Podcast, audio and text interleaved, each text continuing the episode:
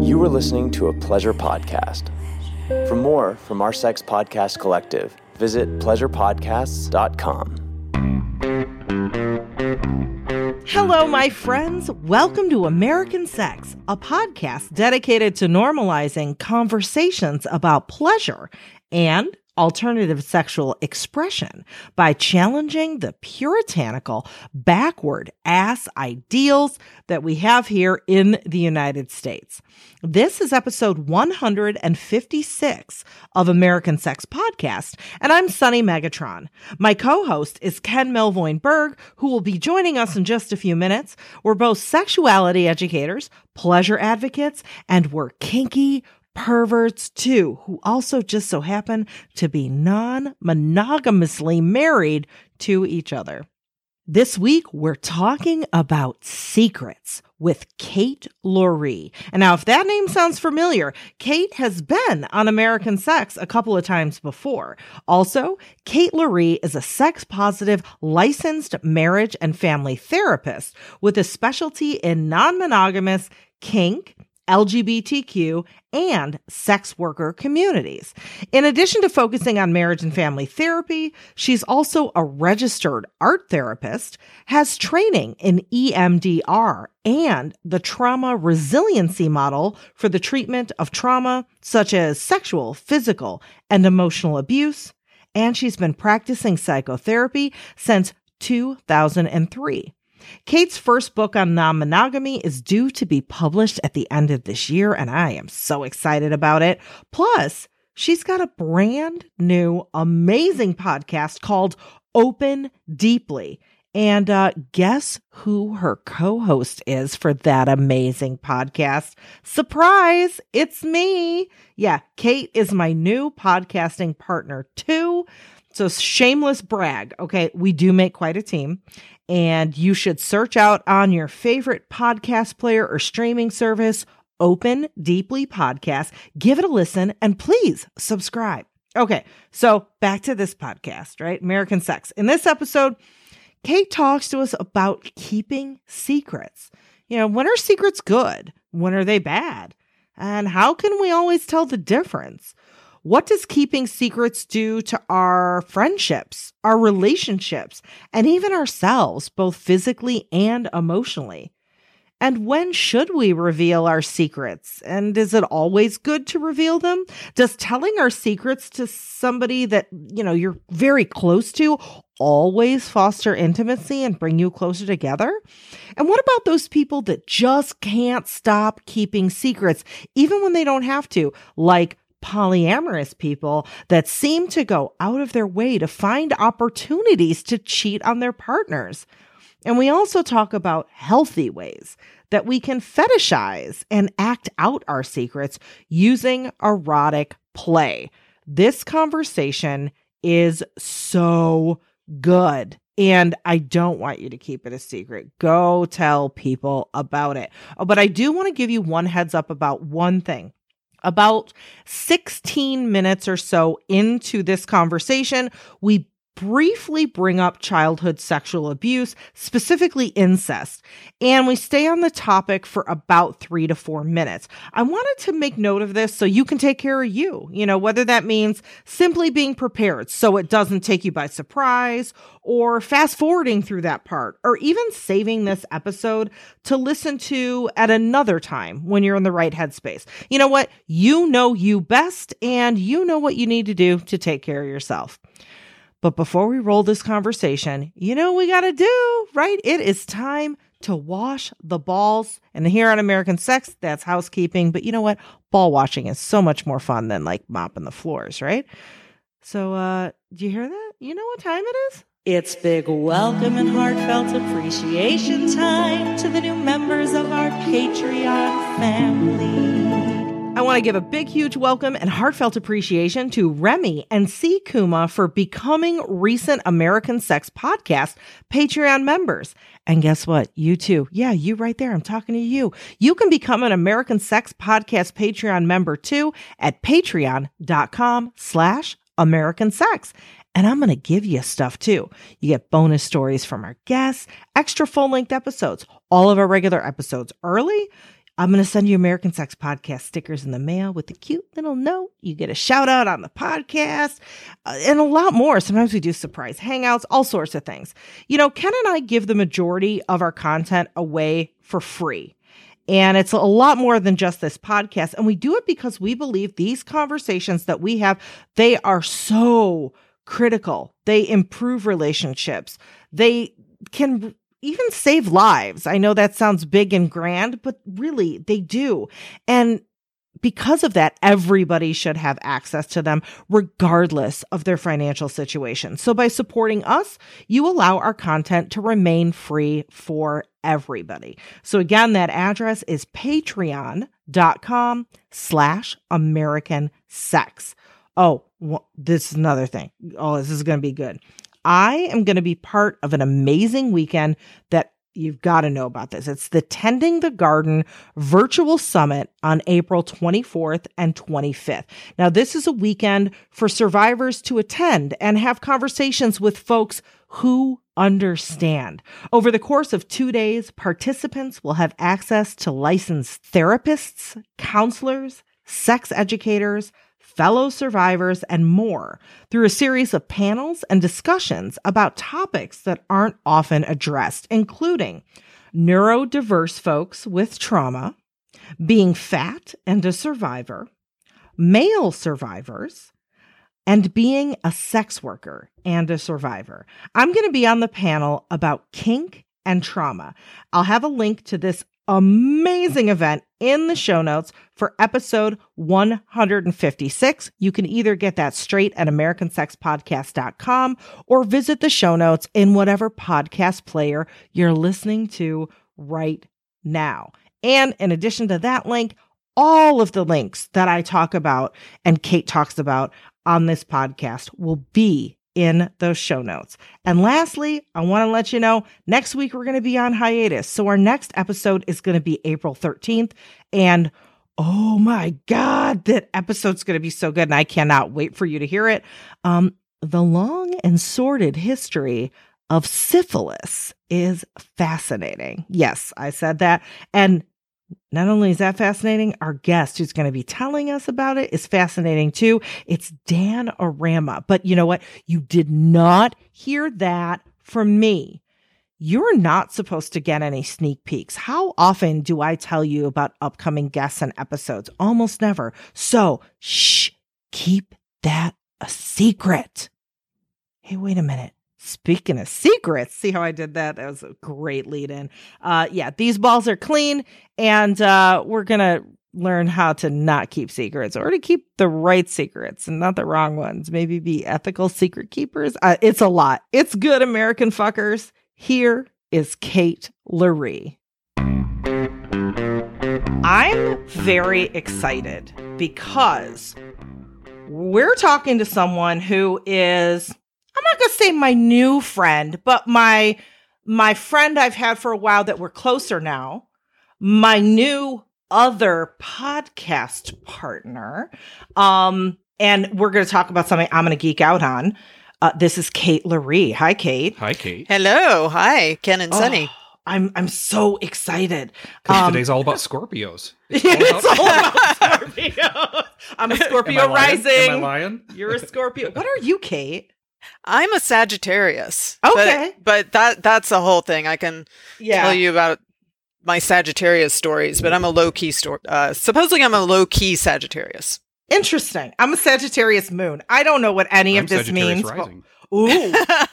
we're having a cosmic thing. Anyway, that's not what we're talking about. What we're talking about Scorpios and secrets. we are we're talking about secrets. And I find secrets so fascinating for a multitude of reasons. You know, secrets is one of the big reasons why I do what I do and why Kate and I, you know, we started Open Deeply podcast together because culturally and growing up, we keep so many secrets and they they hold us down and cause all this turmoil. But at the same time, when I think of secrets, I think of like, you know, the Beatles song, Closer, ooh, uh. Like, and I'm not going to do any more because copyright. fucking old are you?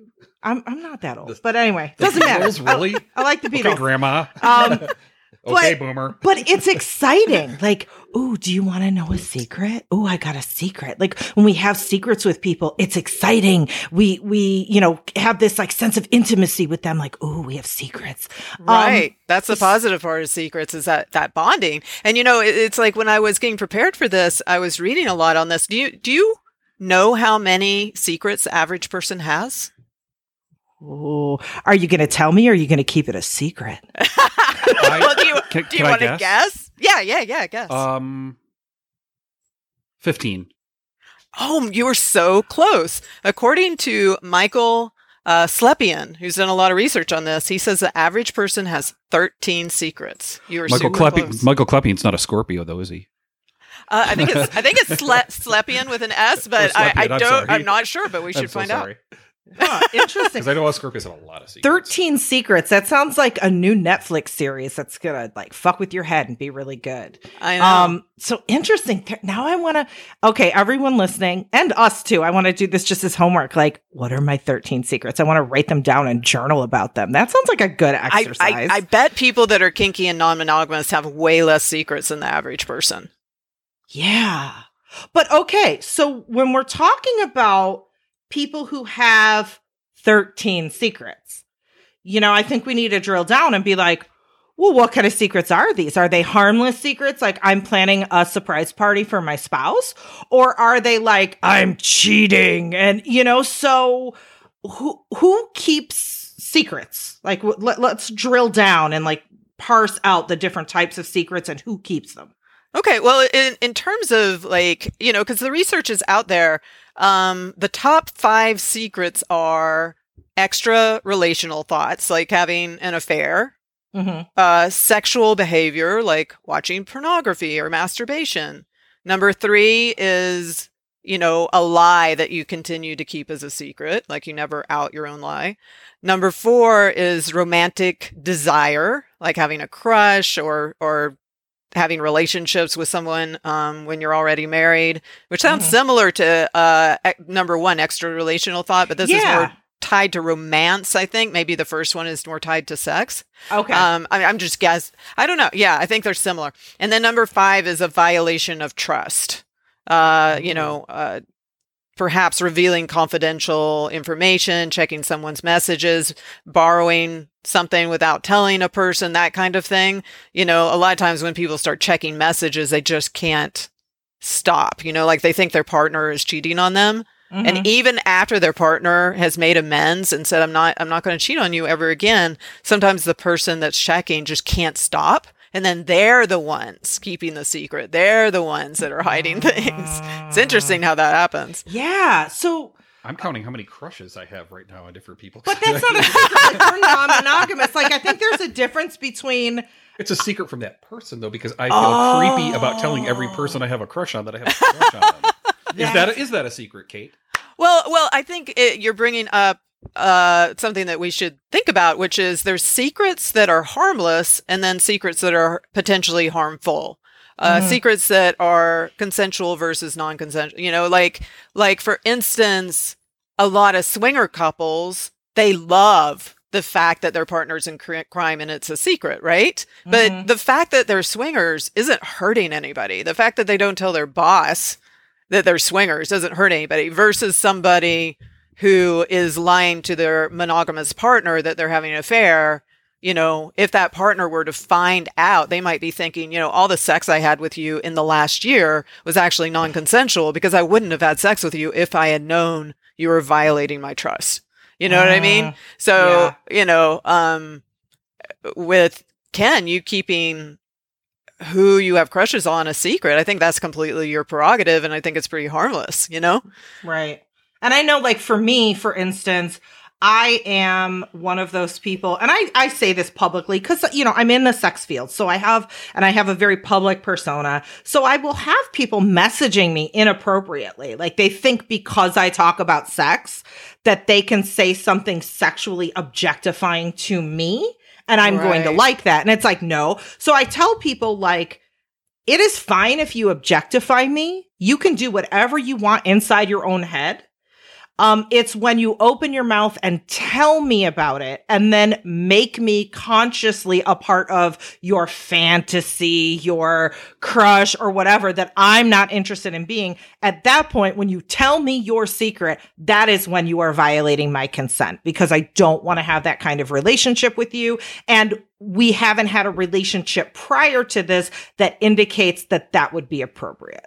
Yeah, and certainly sex educate. I've heard so many sex educators or sex therapists that go and speak at an event and they're topic talking about a particular topic, like how to give a good blowjob or whatever. And a lot of people in the audience will think that they just had some kind of sexual, you know, experience with the speaker. The speaker mm-hmm. is just talking on a topic that they know about, and that, and then the an audience member will come up to them and act as if have the boundaries with them as if they're lovers or something. Right. Yeah. You know? And that's like, no, don't do that.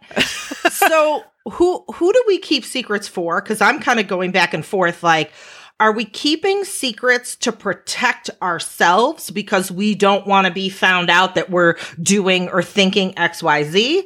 Or do we keep secrets for the benefit of the other person because we don't want to hurt them? Like, why do we keep secrets? So, if you don't mind, I'd like to go big picture just for a yeah, moment. Yeah, absolutely. And because everything that happens, you know, between, say, you or Ken or, you know, whatever, um, it all starts at a cultural level. Mm. And there, there's um, a gal, Dr. Michelle Gelfand, who has this great TED talk where she talks about the difference between uh, cultures with tight and loose social norms. Like, okay. for instance, Japan has tight social norms, you know, low crime, but less freedom to be yourself.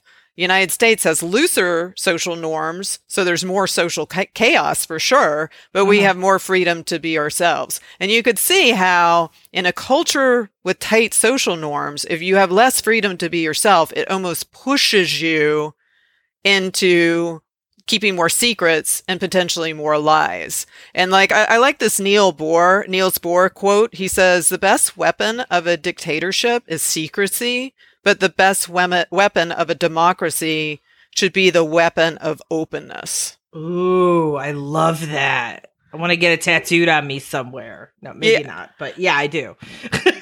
yeah, which which you know, but but at the same time, uh, Dr. Gelfand does does a good job of not demonizing either culture, but by saying that the cultures that end up having tight social norms are the ones that have a higher threat level. You know, they have more natural disasters, famine, famine, uh, chance of being invaded, etc. And so they batten down the hatches, right? Mm-hmm. And it bleeds down into relationships and and whether somebody feels free to say that they're gay or what have you.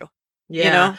You know, and I, I'm I'm like taking that big concept and drilling it down to just the United States because it seems like we have two Americas. We have the very conservative, like, you know, Trump esque, evangelical, uh, America. And then we have the more liberal, progressive thinking. You're open to be yourself. Everything's on a spectrum. Be free, you know?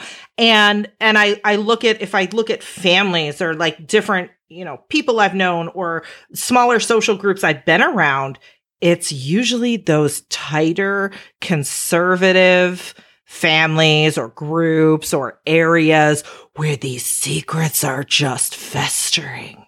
Right. And then when you break open, like, oh, everyone starts learning the family secrets or the scandals, it's like, holy shit. Right. Um, so yeah. And usually oh. in those uh, cultures that have tight social norms, if somebody were to come out and say they'd been sexually abused, they would be demonized, not the person that sexually abused them. Mm. You know? Yeah. Yeah. Which, because to, to a degree, they're breaking social norms, right? Right. Right. Wow. You know? Right. Oh, so okay. All right. I, I'm like, I'm having all sorts of feelings of how secrets have played both like the good starring role in my life and the villain in my life. Um right. so let's let's break down secrets a, a, a little bit more. Like uh let's see. Where do I want to where do you want to go? Where do you want to go with secrets? Well, another fun fact is 97% of people have at least one secret at any given moment. So almost 100% of people. Ooh. Okay, everybody thinking or everybody, everybody listening. lies. What's your secret? Everybody what? lies. Everybody lies. Everybody lies a little bit.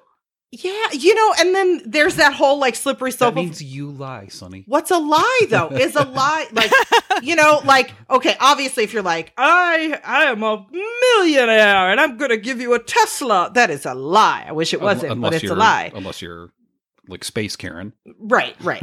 um, that's clearly a lie. I am purposely That's our and nickname consciously Elon Musk, by the way. what? Oh, I was just telling Kate that's our nickname for Elon Musk. Oh, Is- Space is- Karen. Space Karen. That's hilarious. Oh my god. um, but I mean, that's obvious a, a lie. We can agree with that. But it's like, you know, if it's a lie by omission, maybe we're just not saying something for the benefit I'm sorry, of what by omission? a lie by A what by omission? a li- I don't I just understand. wanted you to say lie three times. I'm la sorry. la la la la la la. um you know if it's a lie by omission because we are saving somebody's feelings like you know you think god i feel suddenly i feel like i'm in freshman year philosophy class. Like what is ethical to um but you know if it's a lie by omission like your haircut looks ridiculous but it's Why are you looking at me right now? i'm not i'm just Other than the fact my haircut actually does look ridiculous. Your when I'm trying to cut a mohawk by No, myself. your and- haircut actually looks really good. I'm impressed. Really? You've like with your with your COVID barber skills. Are I did not expect you to do that good. So good job. That's Um, impressive. Is that a lie? It's not a lie. It's not a lie. Well, one Um, thing with, that we should just quickly say is just to delineate that not all lies are secrets and not all secrets are lies, but sometimes sometimes it's both, but not always. That's Wait. important, actually. Wait.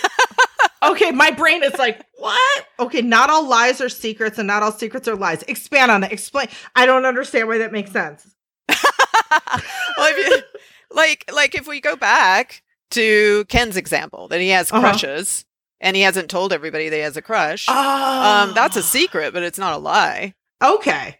But it would become a lie if someone was like, Do you have a crush on me? And you're like, No. I would say yeah immediately. Okay. But if you didn't, it But would I be like a lie. But if nobody's I- gonna ask me that. Yeah, yeah. If I told you I had a blue panda for a pet, you know, that would be a lie, but it's not a secret. Okay, okay. That makes sense. All right. Um so I don't know where I was going. Keep you you you lead me down the secret path cuz my brain is exploding right now with like so many possibilities and fucked up things and our secrets are sometimes good and secrets are sometimes bad and also we'll get to this like once we get the basis down for secrets but I also want to dive into like the sexuality of secrets and like using secrets in sex, but we'll get there. We'll get yeah. there. Well, if you think about it, what is the inner struggle related to secrecy versus openness? Mhm. And so this is going down a little bit further. Further, we first ta- talked about you know tight boundaries versus loose bound- boundaries and cultural norms Mhm. um, and social norms. But if we Okay. go now, we're going down to how that impacts the individual. Okay. So the conflict is between one, the desire to avoid the social costs if the secret comes out, versus two, the desire to connect with others and create intimate, close relationships, which is exactly what happens when we share a truth with another person. Like they feel mm-hmm. honored by that truth. They're like, wow, I, I, I'm sharing, I'm sharing your secret. We have a secret together, or you're so vulnerable to tell me that. I feel so much closer to you now.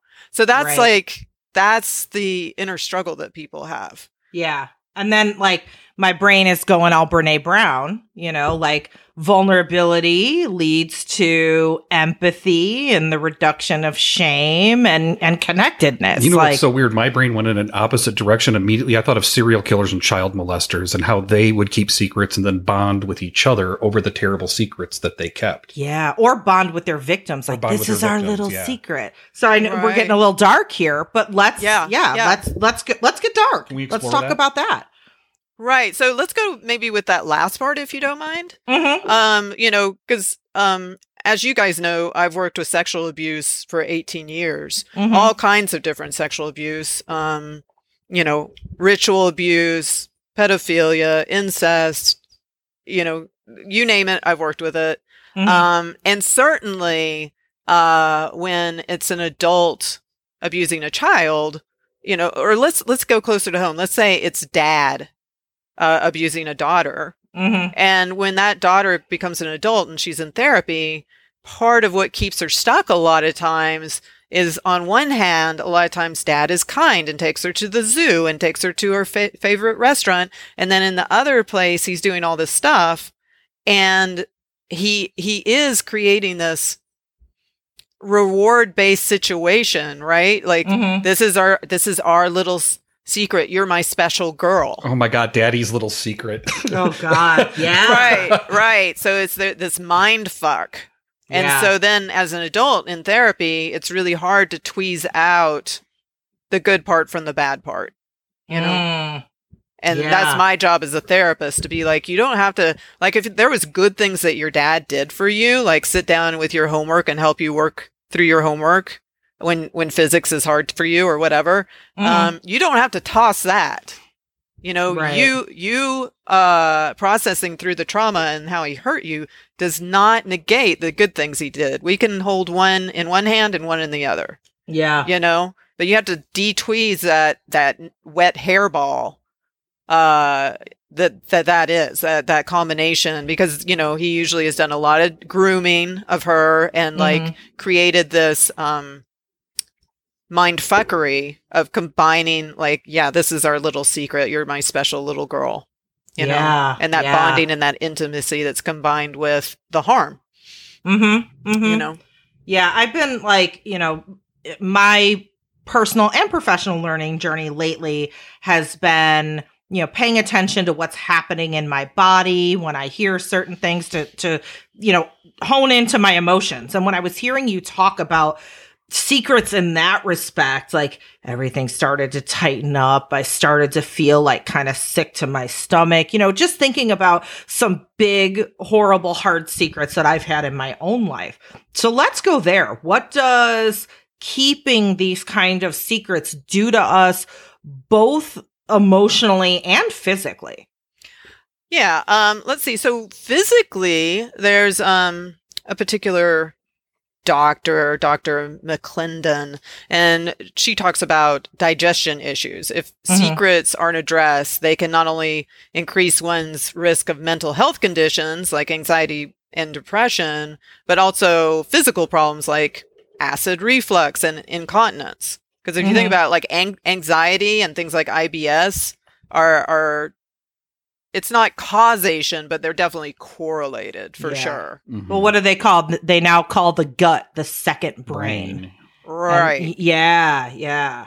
Right. And so, and of course, right now we're talking about not fun secrets, but uncomfortable secrets, right? Right. Um, you know, blood pressure. Um, a, a doctor by the name of Sanam Hafeez, um, who's a neurophysiologist, says when cortisol levels are too high due to anxiety related to secrets, it can lead to things like high blood pressure and impaired memory retention. Mm. Um, and then he goes on to say that holding a secret could cause enough stress and guilt to keep someone up at night. And the reason why sleep disorders are such a big problem for those harboring secrets is because of the health implications it causes. So those with sleep disorders are more at risk for diabetes, heart attack, and an irregular heartbeat. Mm-hmm.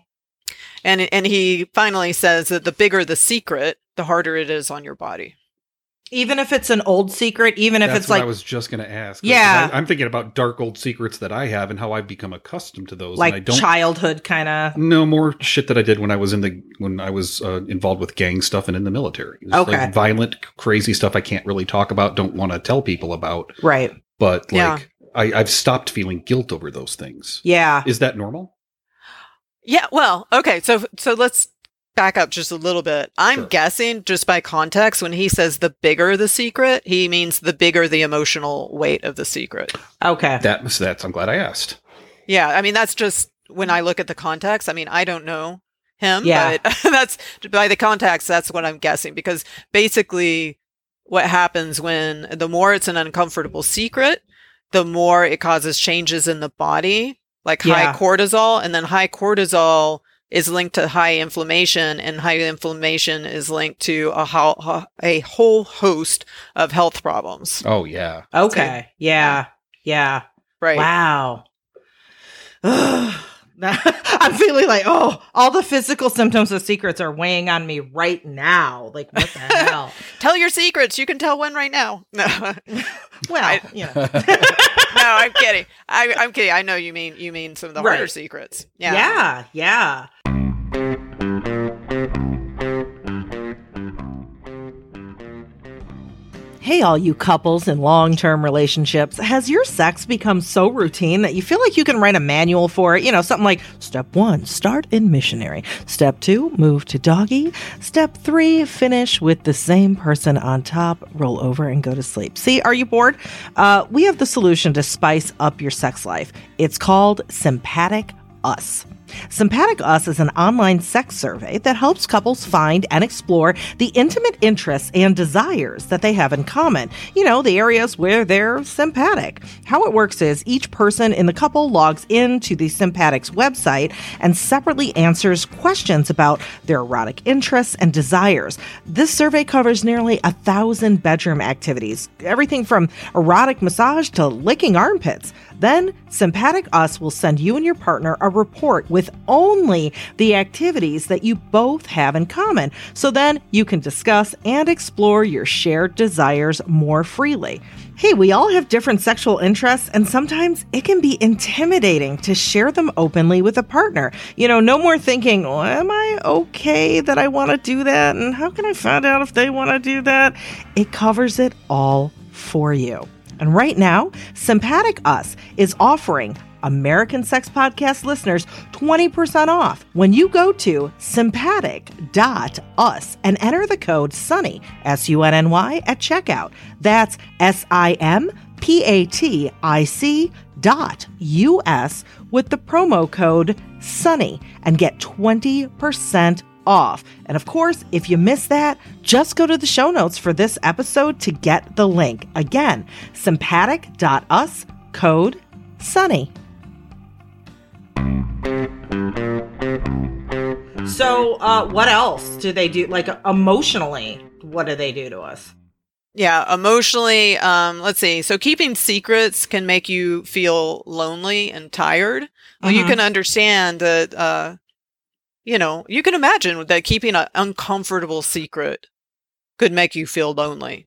Right. Whereas yeah. keeping a fun secret like swingers do, you know, actually is fun. But for hard secrets, it can make you lonely and tired. Um, and secrecy can reduce your well being.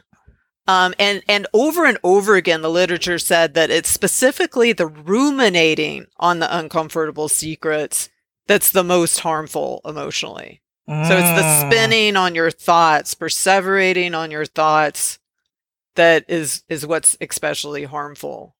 Okay, um, but but what if like cuz I know a lot of us if we have secrets from earlier in life or like big heavy weighing things I know I've been at points in my life where I'm like oh, that's the, it doesn't bother me anymore. It's buried way deep down. As I've discovered, you know, in my years of living, that shit doesn't really go away. It's going to pop back up until you deal with it. Um, yeah. so what if we're in like that, that place in our lives where we think that secret is buried. We haven't thought of it in a long time. Oh, it's no big deal. I'm over that. But we know that it'll probably pop up again in a decade or you know whatever um yeah. does that still weigh on us those buried secrets we think we're okay with i think it depends and for everybody it's different i think like uh, you know for some people uh maybe there's something that happened in, you know in their i mean i i can say for myself there's certain things that happened to me when i was a teenager or whatever and simply talking to my girlfriends in college mm-hmm. you know, about things that happened to me. I just kind of worked it through. Um, and now those things don't bother me as much. And it's right. still something that I don't tell everybody. So you could say it might be a secret in certain company. Right. But you know, I moved through it enough where it's not a thing for me and I don't think it would pop up. I don't think I'd get triggered by it. You right. know? Um so everybody has to know themselves enough. But I certainly have seen situations and I see this sometimes with men. Like women are much more readily uh, able to talk about say sexual abuse with other people, but I've seen a lot of men because of the shame in our culture and our social our our toxic social norms around you know maybe things like homophobia and things like this uh you know, a long list of toxic things. Men do not feel comfortable disclosing the sexual abuse that might have happened to them in a child as a child. And I've seen men like maybe in couples therapy or something, you know, um, or just different situations where maybe they haven't even told their wife that they've been Yeah. with for over a decade until they get triggered in a situation that's like this perfect storm of things that are similar to the original event that happened in childhood and then it's like a safe door opening up you you put the code of the safe in and boom it's open and it's alive and well Yeah. you know yeah. and and they didn't see it coming at all but then once I'm able to do EMDR we were able to work it through you know Right, right. Can you tell us what EMDR is? uh well it- what it stands for We'll just What, what it stands for? Yeah. Yeah, well, what it stands for will just confuse you more, but I'll tell you anyway. Oh, really? It's- yeah, Okay. yeah, yeah, yeah. Actually, the person who came up with it regrets naming it that because it, it, it, it's called, it, it stands for eye movement desensitization reprocessing. Uh, and they used to do use this light bar thingy. Hardly anyone uses the light bar thingy anymore. They use other, you know, tappers and stuff. Anyway, uh, it would take me 25 minutes to like fully. But it's a form of EMDR. therapy, right? It, it is a trauma modality that's basically Excalibur's sword for therapists. A Okay. therapist just needs to be a good enough therapist to use it, and it's light years more effective than talk therapy. Talk to me about how secrecy and shame play into each other and how that shows up for people emotionally. You know, I think they're kind of like conjoined twins a lot of times when we're talking about uncomfortable secrets. Again, you know, if you go back to the Neil Niels Bohr quote, you know, that talks about how um, you know, shame uh, you know, that secrecy is the best weapon for a dictatorship. So, you know, and culture uses shame as a mean of social control and secrets are a byproduct of shame, right? um and and so and this leaks down to the family unit unit and all of that and so then like in my private practice which you know obviously i'm a pretty fringe therapist that serves non-monogamous kinky sex workers lgbtq um even with my clients who are super open-minded and way more open-minded than the average bear they still come in with shame that is largely culturally imposed by their family of origin. Mm-hmm. Usually by whatever church they're affiliated with, or maybe the political group they're affiliated, or both. And so that gets, I mean, I, I've heard examples of like, you know, little, little children at age six where they just happen to come across a Playboy or something being sh- shamed by multiple, multiple adults, you Mhm. know? Um, and what that does to that grown adult looking back on that like that's that puts the little roots of shame in that person going all the way back to being a toddler Yeah. you know Yeah. and yeah and so that shame can be pretty crippling i think it can cause I- think it varies from person to person, but I think it can cause depression, anxiety, self-loathing. Uh, I can think it can get in the way of reaching your human potential and your authentic truth. I mean, it can be very crippling, and um, you know, part of healing is for that person to slowly find people that they trust uh, to tell their secret to, and then also like to slowly trust themselves. Because a lot of times, a person with that much shame uh, has lost their internal compass and they don't trust themselves. Right, right. So you talked about authentic truths and authentic living, which sounds like a lifestyle blog. Authentic living. Uh, like with white couches by the seaside. Like no. Um so let's talk about secrets in terms of coming out and that could be coming out as gay as trans. It could be maybe coming out to your spouse about uh you know deep-seated fetish that you've had. I i talked to a lot of people who are like you know i've been married for my wife for t- 20 years and she doesn't know that I'm a cross dresser.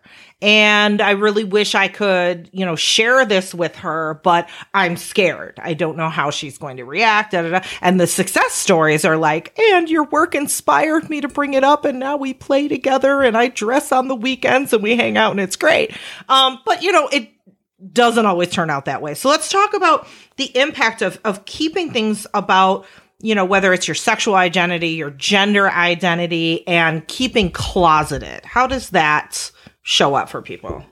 Well, first, let's just say one thing that I, I get cranky about with a lot of self help books is, you know, like, like, uh, you know, mindfulness books where they're like, you just need to be here now. And they never say, well, if you have ADD or a trauma history, it's going to be way harder for you. And then people go into a shame spiral, right? Because they're mm-hmm. like, why can't I do this?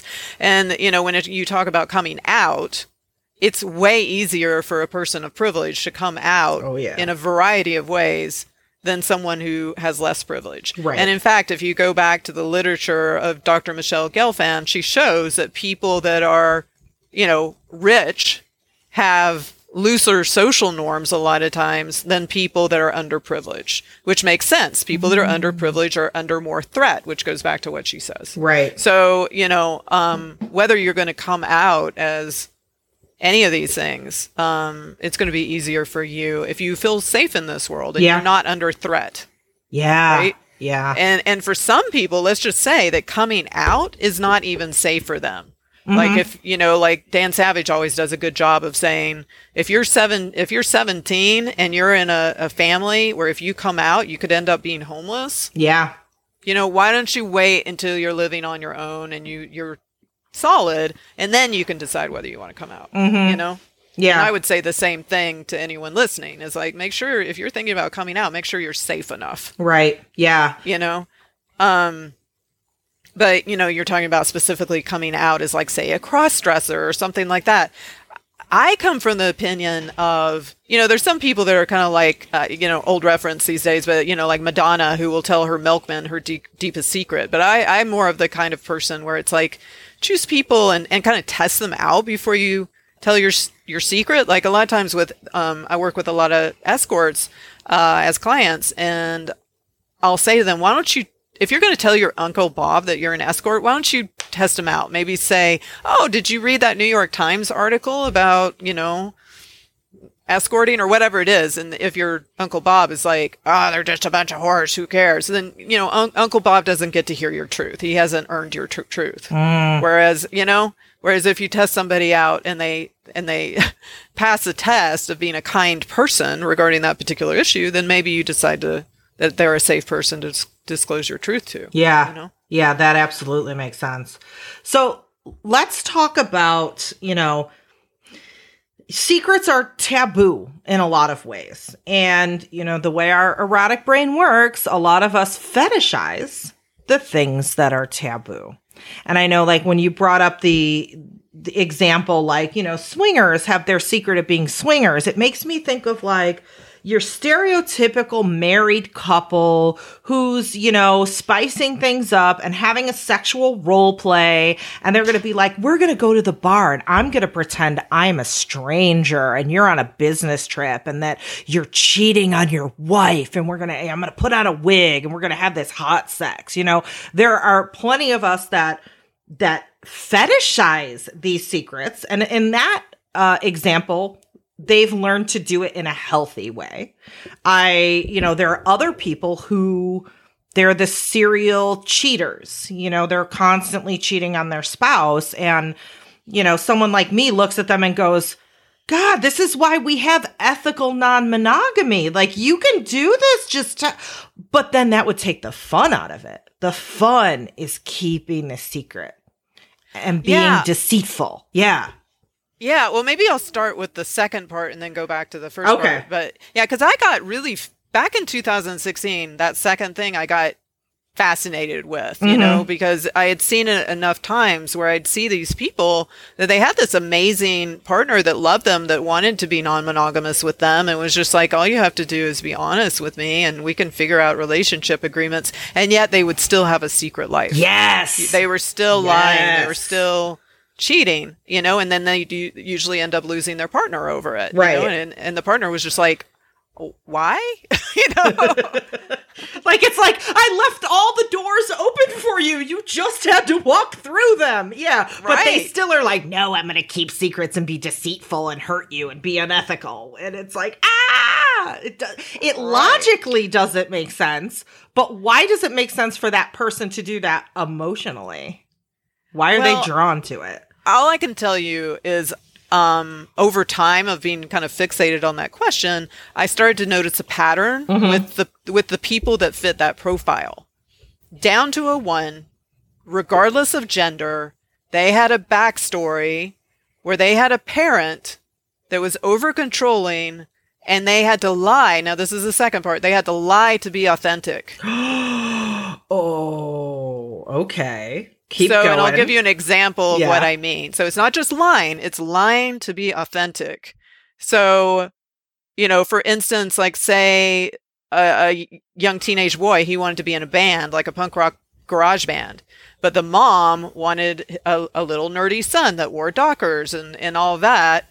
And she wanted him to go to the library. So he'd say, Mom, I'm going to the library, when really he was going to band practice. Okay. So he's lying to be authentic.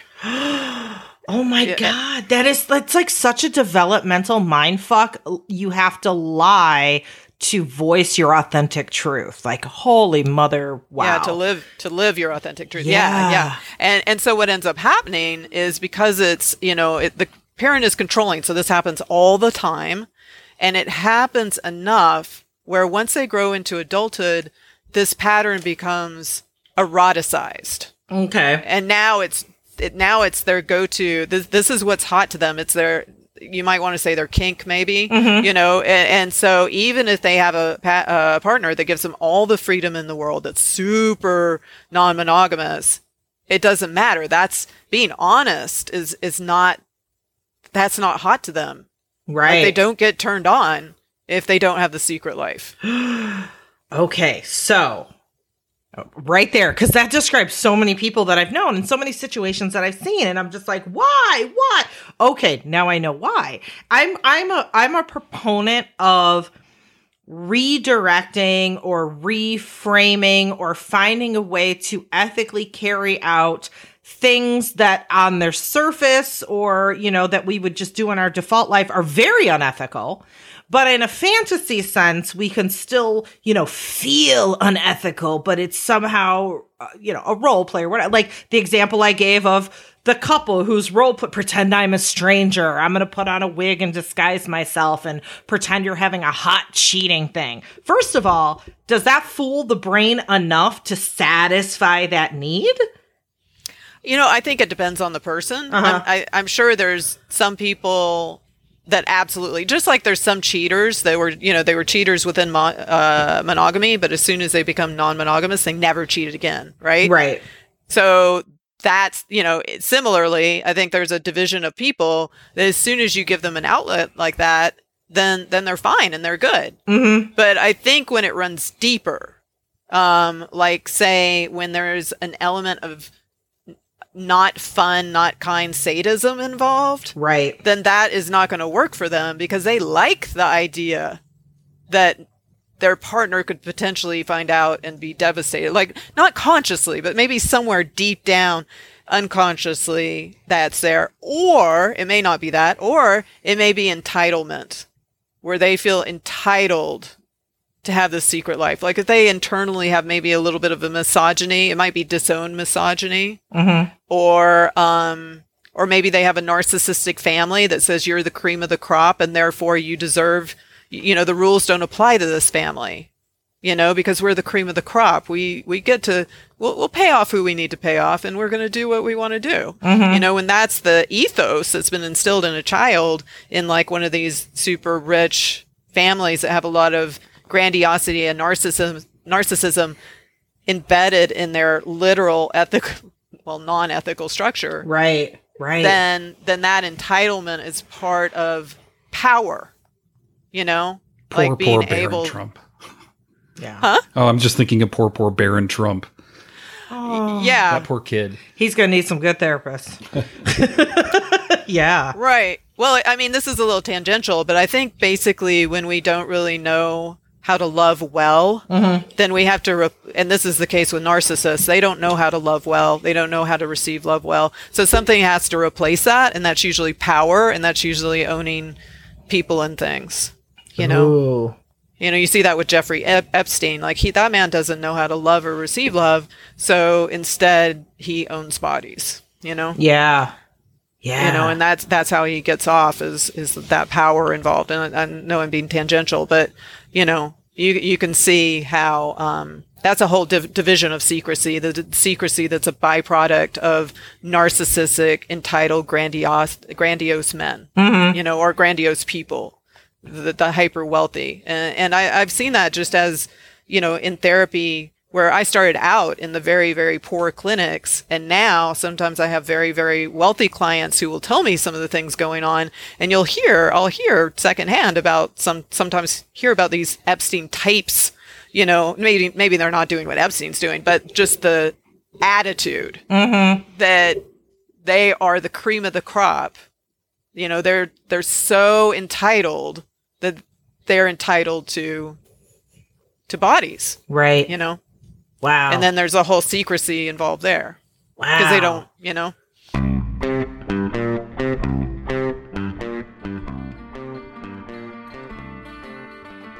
Spring break is right around the corner, and you know what that means. Spring break in your pants. Manscaped is here to ensure that that party in your pants never stops. I mean, even Veronica Corningstone probably wouldn't say no to this pants party. And okay, pants party goers, I have an exclusive 20% off discount for you. I want you to use the code SUNNY at manscaped.com. Manscaped is dedicated to helping you level up your full body grooming game. The Perfect Package 3.0 kit comes with the Essential Lawnmower 3.0. It's a waterproof cordless body trimmer and a ton of other liquid formulations to round out your grooming routine. Seriously, this is the best trimmer on the market for those of you in need of a chest or a ball shave.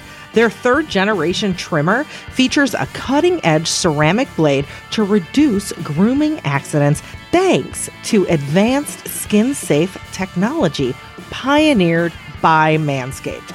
Inside the perfect package, you'll also get the Manscaped Crop Preserver Ball Deodorant and the Crop Reviver Ball Toner. And for a limited time, subscribers get two free gifts the Shed Travel Bag, which is a $39 value, and the patented high performance reduced chafing Manscaped Boxers. Get 20% off and free shipping with the code SUNNY, S U N N Y, at manscaped.com. That's 20% off and free shipping at M A N S C A P E D.com with the code SUNNY. What's better than a toe curling, eyes in the back of your head orgasm? Mm, nothing? Intensity by Pour Moi helps strengthen all of your orgasms by exercising your pelvic floor muscles. Intensity by Pour Moi is a sexual health and stimulation device that looks like a vibrator, but it is so much more. It actually tightens and tones your pelvic floor muscles for you. It's like a trip to the gym for your pelvic floor.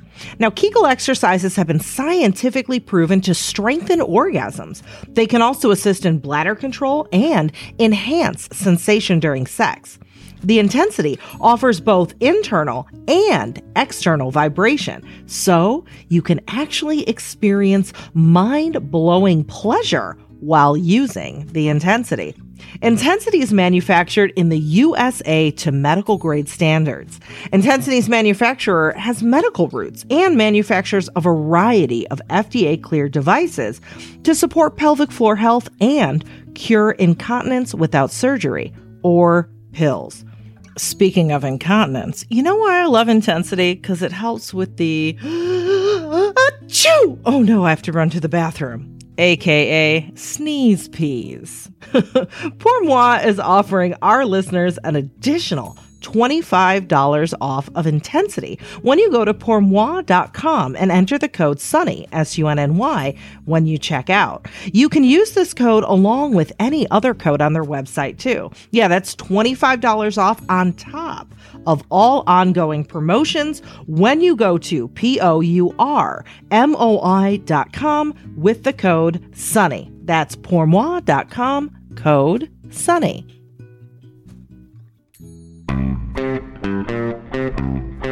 Yeah, and, and it's interesting because when you when you brought up sadist, like you know, play wise, kind of you consider yourself a sadist, right? Mm-hmm. In a in a BDSM sense, and it's like I I think about secrets and how we use them in play.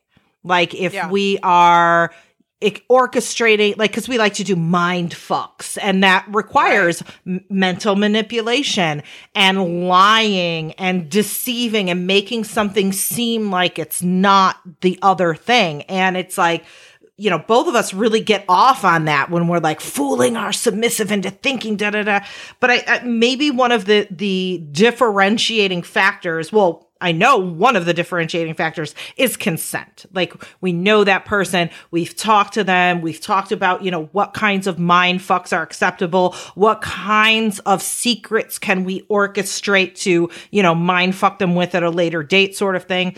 And maybe another defining factor is there will be a point in that time where that secret will be revealed, you know, kind of like a surprise party. Like you're, you're doing all these lies and, you know, telling somebody to be some, someplace at a certain time and not telling them that you've organized all this. And maybe you've jumped through all of these hoops to keep it a secret. But there's going to be a point in time where it's like, ta-da! Here's all the stuff I've been doing behind your back for your benefit. Isn't this great? Yeah, yeah. Oh, I mean, you can you can go back all the way to childhood and think about when you're a little kid and another girlfriend or or or guy friend, you know, came up to you and was like, "I have a secret to tell you," and how mm-hmm. exciting that is, and you're like, mm-hmm. "Yay, tell me your secret," you know, and how close you feel to them.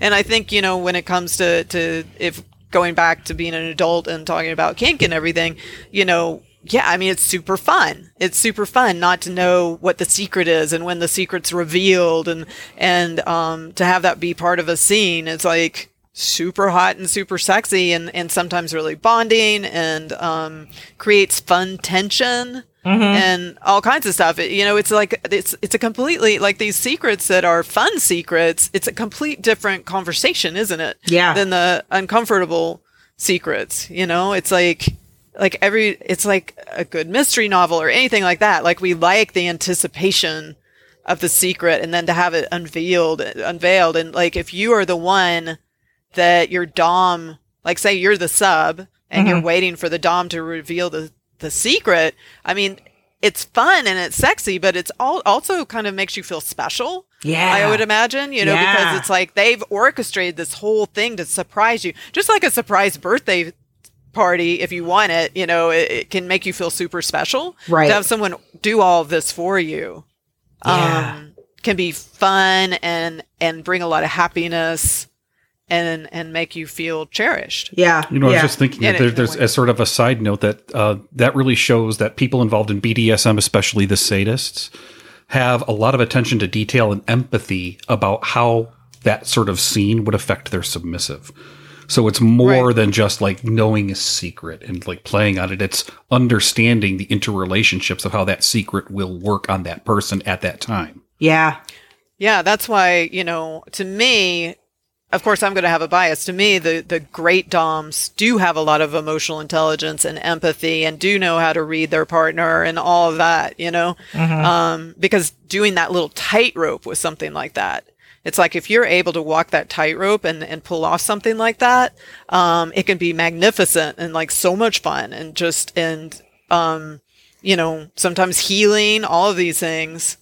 But it takes having that attunement to your submissive. Yeah. And I think about, you know, when that attunement isn't present, we think of, you know, the surprise party where the, the birthday person walks through the door and everyone yells surprise and suddenly their face is pissed and they're like, I told you I didn't like this kind of attention. I told you I didn't want a, you know, surprise birthday party. Or I think of the, the surprise public, um, uh, proposals for marriage, you know, where it's like someone has a flash mob and they've orchestrated this whole thing and they get down on their knee and their, you know, person they're proposing to, their face just goes blank and they're like, holy motherfucking shit, why did you think this was appropriate?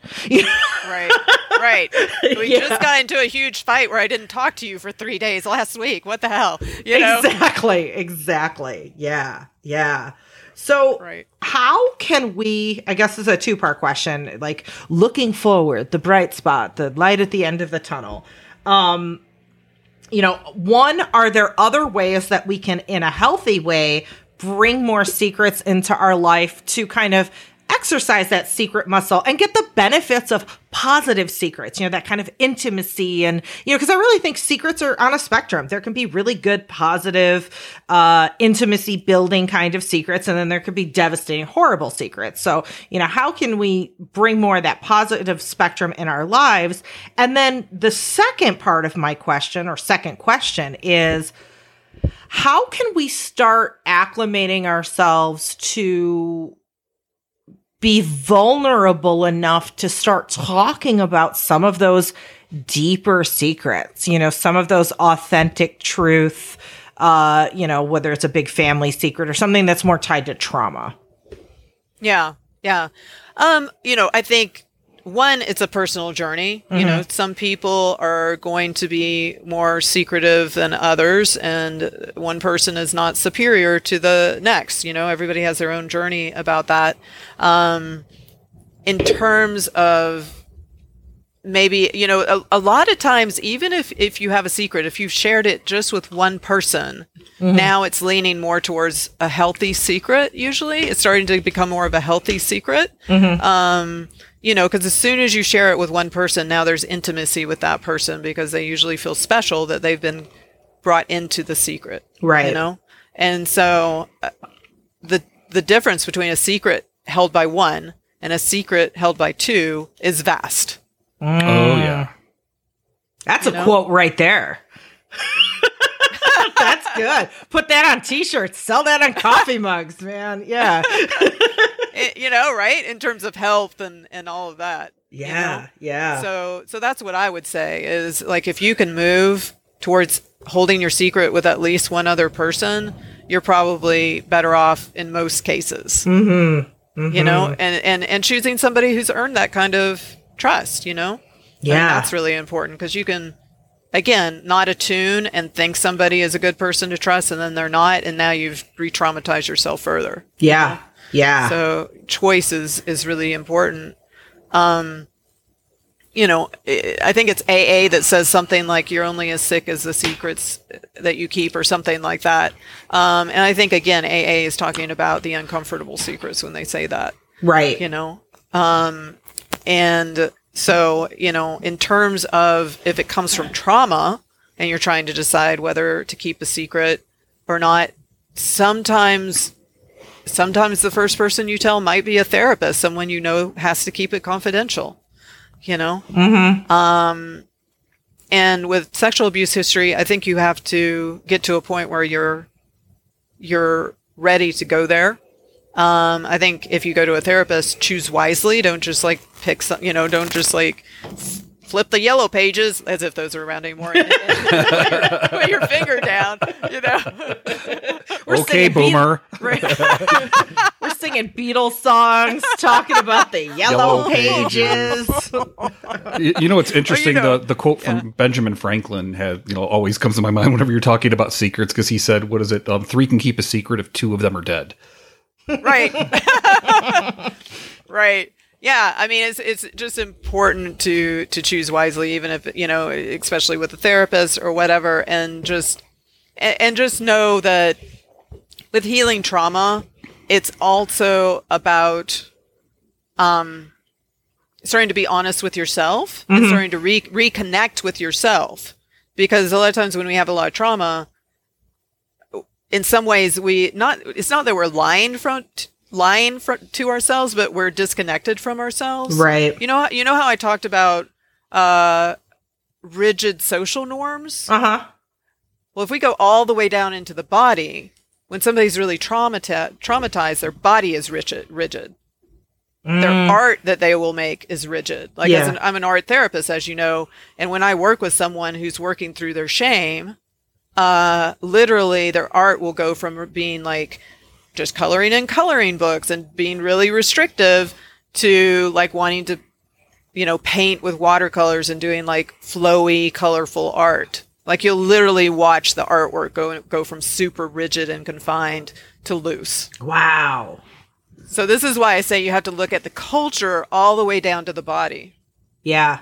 Can you briefly explain what art therapy is Okay, well, a lot of people. Sorry. think- no, oh, oh, no, I wasn't doing the deep breath out of it.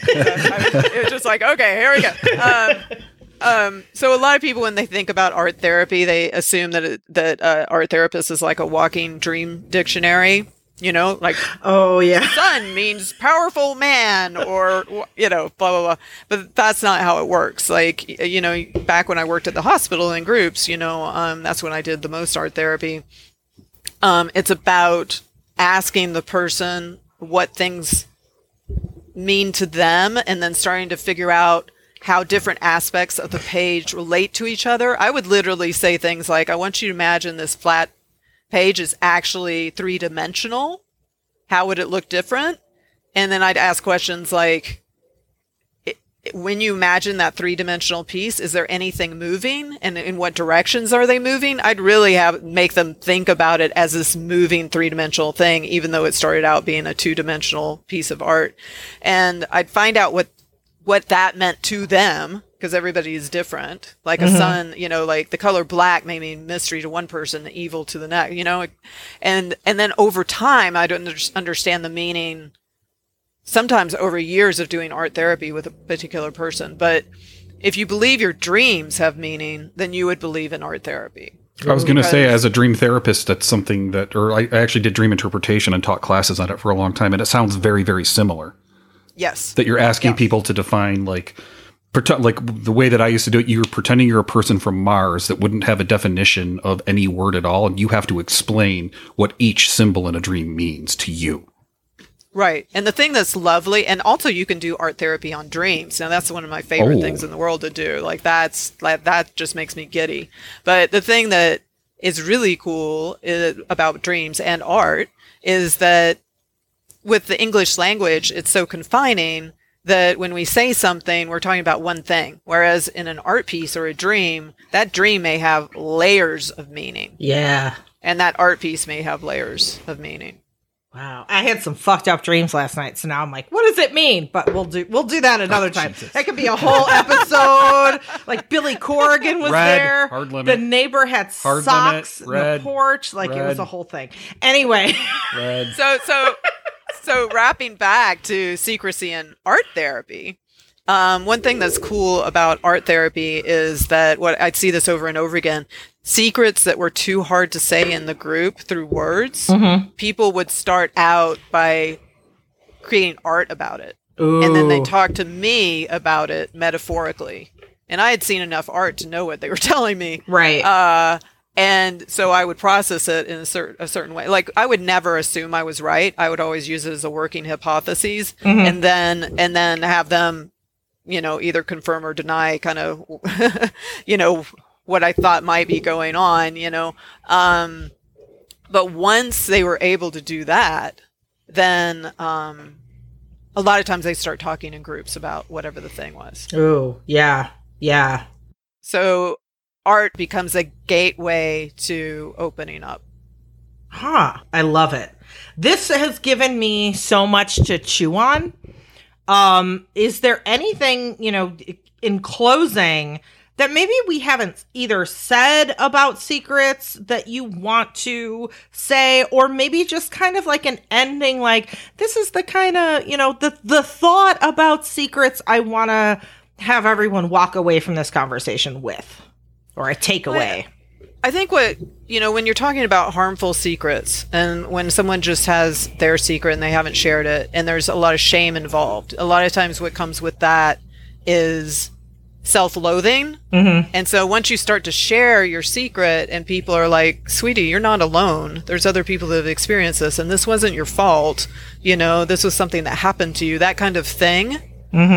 then a person starts to move into a place of more and more self love, and the self loathing starts to melt away. And it goes to this African proverb when there is no enemy within, the enemies, enemies outside cannot hurt you. Ooh, I love You know? that. Yeah. And I mean, it, it's so true. Look at Me Too, you know, the Me Too movement. Cause, you know, one person started talking and another person said Me Too and another person said Me Too. And we realized we're not alone. that you know it doesn't make us a bad person like whatever happened to us or we did whatever it is and and i mean that me too sentiment could go with anything you know what i mean? It's just when people stand up and say you're not alone. Oh i've i've had a similar secret i've been keeping. Right. We all you know? heal. Yeah. Right. And it, it goes back to that Niels Bohr's quote where the second part is the best weapon of democracy should be the weapon of openness. When we open in mass, we begin to break down, you know, dictatorships, we break down dominator culture, we break down misogyny, racism, uh, you know, all of these things. Ah, I love it. Oh my God, thank you. So mm-hmm. now comes the time for same shameless self promotion. So, Kate, I hear you have a new podcast that uh, that kind of you know the conversation. We have a new podcast. Well, I know I, am getting there. That is is kind. Um, it's like I'm unveiling the secret, Ken. Kate, I hear you have a new oh, podcast. A that well, I'm unveiling it. Let me unveil it. Okay, so Kate, once again, third time's the charm. I hear you have a new podcast that dives into uh, emotional parts of ourselves, um, and with an amazing co-host too. Uh, can I you? Know, I can hear you, she just got XBiz Sexpert Sex Educator of the Year. Right? So tell me more about that podcast and your amazing co-host, Kate. you know, uh, you know, it's it's funny. It's called the Open Deeply podcast, and at, at first we just thought, okay, well, you know, uh, we want to do something where we tell life stories. And it just kind of organically morphed. Mm-hmm. So the Open Deeply podcast is a, um, a podcast where we ask guests to open up and dive deep with either their life story, a story in their life from struggle to meaning mm-hmm. or from struggle to inspiration. Um, not just for the purpose of titillation or anything like that, but for the purpose of helping the listener uh, either feel realize that they're not alone in some of their struggles or feel a little bit more informed or a better person right you know um, and so far we uh, we've dropped five episodes mm-hmm. and that's been three biographies my biography yours, mm-hmm. and Siri Dahl. Right. Um, and they're all, each one is completely different. But so far, we're getting excellent feedback where people are just like, oh my God, that's such a wild ride. But I, I was fascinated. This is amazing. Like, we're getting really positive feedback on the podcast, which is great. And people are understanding what we're doing and people are coming up to both of us and saying, thank you for being so vulnerable. Um, you know, I've, the next guest after Siri has said to me, um, you know, I thought this was just going to be, you know, I had just written a book and I'd been vulnerable in my book. I thought this was just going to be cake. And then I listened to these three bios. and I was like, oh shit, now I want to dive even deeper than I ever thought I would you know? And so it's actually very exciting to watch what's already building even after just these five episodes. Yeah, yeah. I, I just, I, it's funny because, like you said, we didn't really, it's not that we didn't have a plan. It's that our original plan morphed into something completely different that we didn't conceptualize in the beginning. But I love the way, you know, we, uh, take the very personal, emotional and life journeys of different people and then use that you know go from like the micro lens to then panning back to the macro. Like what are the the central themes? Uh how does this relate to the systems that go on in our culture? How do these af- things affect all of us? Like i'm totally geeking out on it. So what i'm trying to say american fuckers if you listen to this and you're like this is a really juicy conversation go fucking listen to open deeply podcast you're gonna love it so yeah. Yes, please do. Mm-hmm. Yeah, yeah. I mean, I, I think we're both really just loving it, and and and it just gets more and more powerful every time we do an episode. Totally. Well, uh, Kate, thank you so much. Thank this has so been much, an amazing conversation, and uh, you know, I'll, I'll talk to you in a few minutes because now we talk like every day, all the time. So cool. well, and, and, and thank you, Sunny and Ken, for having me on. I always, I always love coming on your podcast. Cool, cool. All righty. Bye bye. Bye. Bye. Thanks for listening to American Sex. To keep up with Ken and I, we'll first make sure you watch our TV show, Sex with Sunny Megatron, on Showtime. Then visit sunnymegatron.com. There you can learn more about us, read our blog, peruse our workshop calendar, or hire us. For what? Well, either for private coaching, or to book us to teach at your event or university, or as sex and relationship writers for your publication. Oh, and don't forget, we're on social media too. I'm the super social one, so you can find me as Sunny Megatron on Twitter, Facebook, Instagram, my YouTube channel, and a bunch of other places. But if you want to get me on Snapchat, you gotta look for Sunny underscore Megatron, and you can follow Ken on Twitter at at tag Chicken. That's P S Y C H I C K E N. Also, please support us by shopping with the affiliates and sponsors from our breaks. And if you contribute to our Patreon, we're going to love you forever. Well, we're going to love you forever anyway, but just shh, go with it. Lastly, if you like this broadcast, tell people about it. Tweet it, Facebook status it, and rate it on iTunes and other platforms. Thanks, friends. We'll see you next week on American Sex.